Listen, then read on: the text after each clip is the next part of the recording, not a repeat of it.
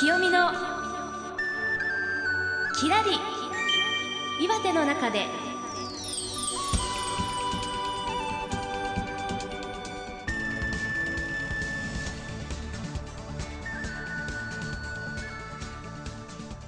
岩手の皆さんいかがお過ごしでしょうか？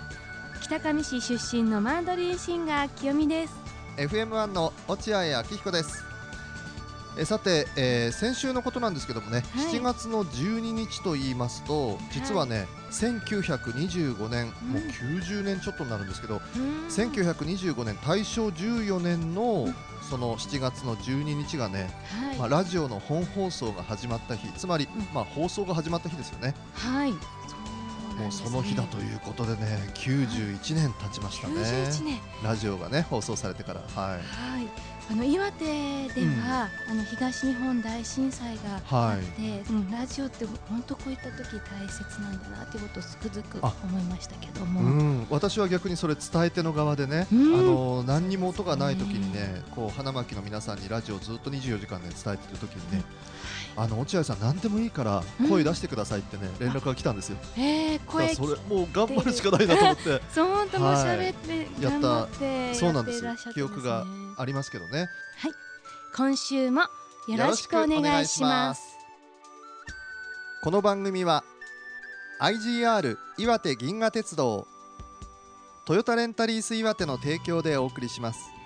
清美のきらり岩手の中で二戸カシオペア FM ラジオ盛岡宮古ハーバーラジオ大船渡 FM ネマライン花巻 FM1 岩手県内5局のコミュニティ FM をネットしてお届けします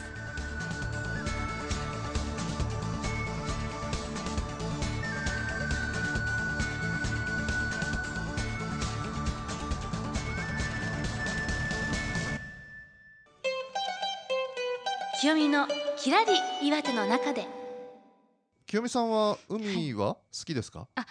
海、まあ夏はがい。大好きなので、はい海もはい好きなんですけども、うん。まあライブとかずっとやってて海はええ。もう10年ぐらい入ってなかったんですね。はい。はい、でも最近というかあのうん。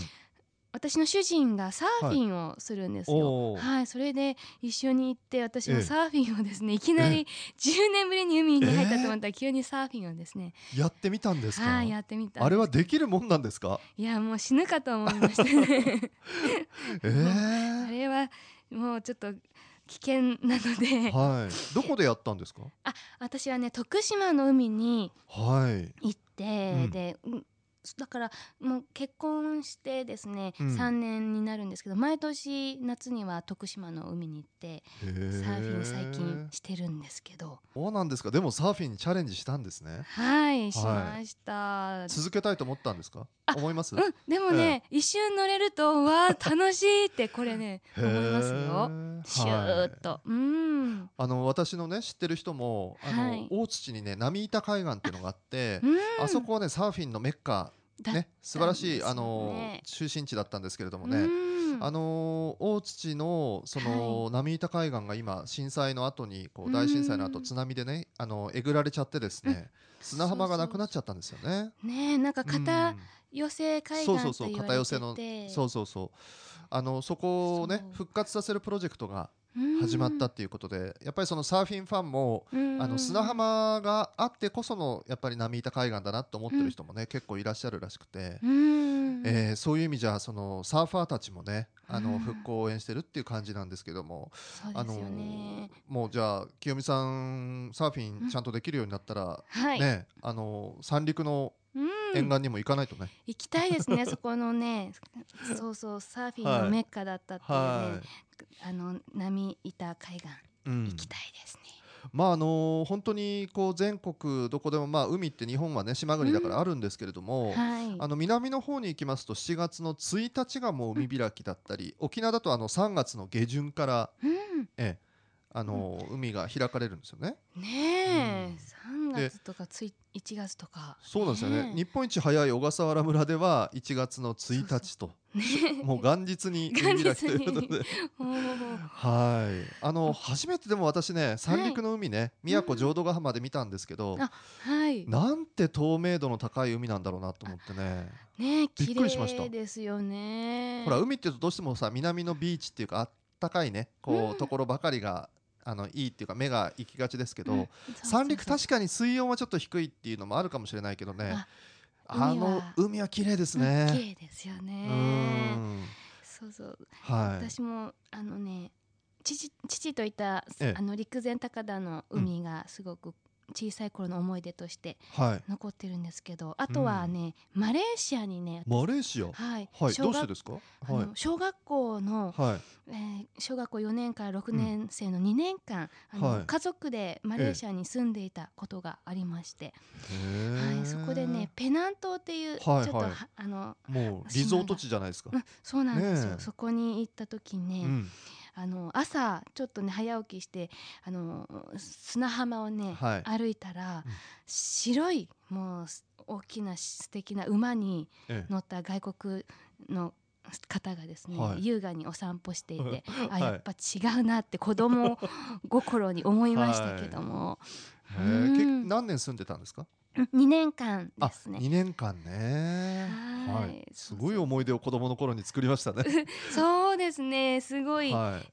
ここもう人生観が変わるぐらいのですね。この2年間だったんですよ。はい。私今思い出って聞かれたらあのーうん。神奈川の葉山のねあ。海での思い出喋ろうと思ってたんですけど なんかちょっとペナン島の話されちゃったのであのやめときますね。はい。またの機会に。はいまたの機会に。しときますので。は、はいい、えー今日はまあ夏ということで海のお話をしております。はい、清見のきらり岩手の中で。清見のきらり岩手の中で。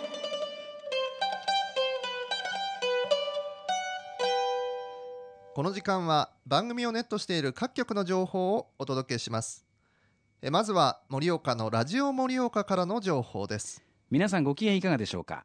この時間はラジオ盛岡吉田光がお送りしていきますさて盛岡市いろいろなこう消費量日本一というのがあるんですけれども例えば豆腐あとは中華麺というのもね、えー1位になったことがあります。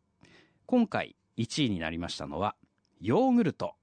ヨーグルトの盛岡の家計でこう消費される金額が5年ぶりに全国1位になったんですね。ヨーグルトという項目はねいろいろなそう豆腐だとか中華麺とかっていう中にあってもあまりピンときてない部分でもあったりします。5月17日に発表しました総務省家計調査。これで全国1位となったんですね。これはあの全国およそ9000世帯を対象にしまして家計の収入支出、えー貯蓄負債などを毎月調査したものなんです。今回発表されたのは1月から3月分です。ヨーグルトに関して盛岡は2011年に全国1位になってから、まあ、1位以外の上位を推移してきたんですが今回は5年ぶりに1位に返り咲いたということなんですね。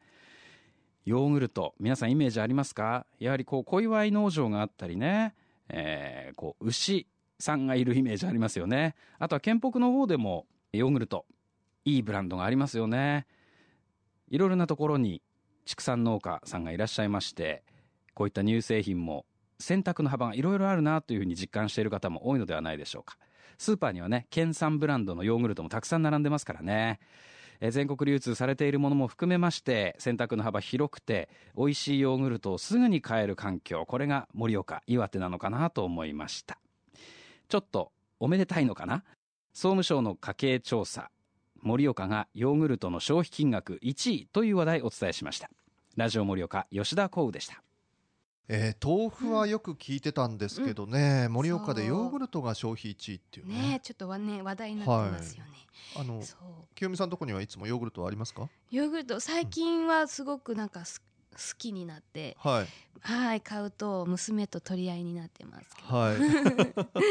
うちはねもう盛岡出身の家内がねいつも買ってくるんですけどね、結はい。局食べるの私なんですよね、あ買うのが好きみたいだから。買うのが好き。そういう人が貢献してんでしょうね。ね。消費量1位にね。はい、はい、ということで、うんえー続いてはですね、えー私のラジオがあります。花巻の FM1 からの情報です。清見のキラリ岩手の中での放送を聞きの皆さん FM 花巻 FM1 のパーソナリティ鎌田照江です。FM1 のある花巻市では宮沢賢治にまつわる朗読演劇や合唱などの全国大会が毎年行われています。賢治関連のモニュメントや詩碑なども市内の至る所にあり物語や詩の登場人物に関連しているスポット発祥となった場所なども訪れることができます。その中で今日は第16回全国高校生童話大賞についてお知らせいたします。今年で16回目を迎える全国高校生童話大賞。この大会には全国の高校生から毎年数多くの童話作品が送られてきます。今年はあなたも応募してみませんか？心に残る数多くの童話を作った宮沢賢治が生まれ育った町。好奇心と想像力にあふれた賢治の精神は今もこの町に息づいています。高校生らしい若さあふれる斬新な作品。ユーモアのあふれる作品。もしくは思わず笑顔になる楽しいお話などあなたならではの作品をお寄せください。テーマは自由です。400字詰め原稿用紙5枚以上20枚以下としワープロの原稿も受付します。余白にページ数の記入をしてください。高校生の皆さん普段は読書が大好きという方もいらっしゃるでしょう。でも今年はご自身を主役にした夢とひらめきの童話やあなたの心の中に広がる世界を小さな童話にして賢治の町まで届けてください。9月15日まで応募を受け付けます。詳しくはウェブで高校生童話大賞で検索してくださいね。FM 花巻 FM1 の鎌田照江がお伝えいたしました。このね童話大賞の作品何度も読んだことあるんですけどはい。すごいんですよ高校生なのにねええもう本当のプロの作家じゃないかっていうねぐらいに。想像力も豊かだしすごいですね。清美さんもどう？書いて応募してみない？あおんですね。私絵本ならね書 はい。こうかなって最近思ってるんですけど、そうはい童話まではね、うん。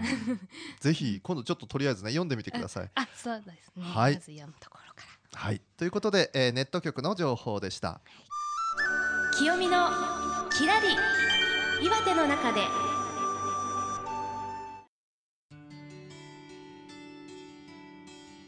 ではここでお知らせです。IGR 岩手銀河鉄道からです。真夏の夜の祭典第90回大曲全国花火競技大会バスツアー参加者を募集しております。ゆったりとした桟敷席をお使いいただけるプランです。大迫力の花火を思い思いにお楽しみください。出発日は8月27日土曜日。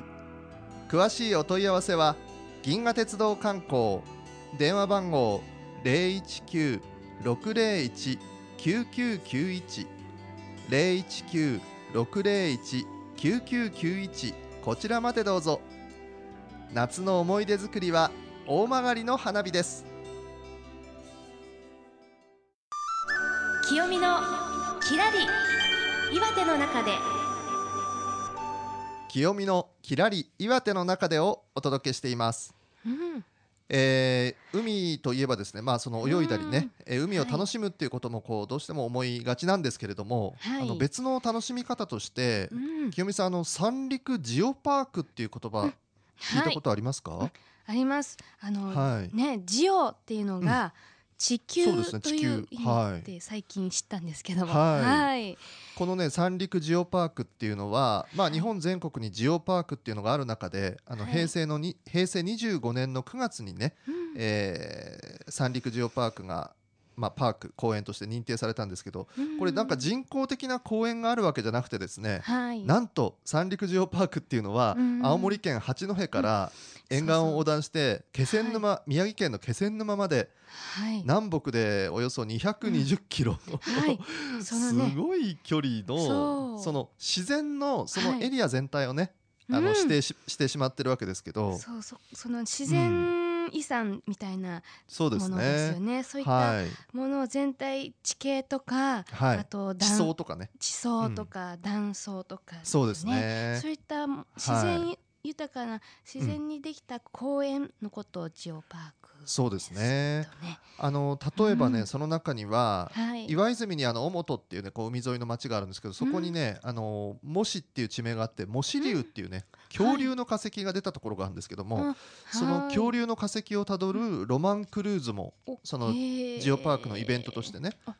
行われてるみたいですよ。なるほどね。海を見るんじゃなくて、うん。こう海の逆側の。逆側からはい。恐竜に思いを馳せるはい。ツアーっていうことでね、うん。ねはいまあ全部踏破するのはこうちょっとね難しいかもしれないけど、うん。自分にとって一番身近に行けるその三陸沿岸のね、うん。あのー海に行ってみてはい。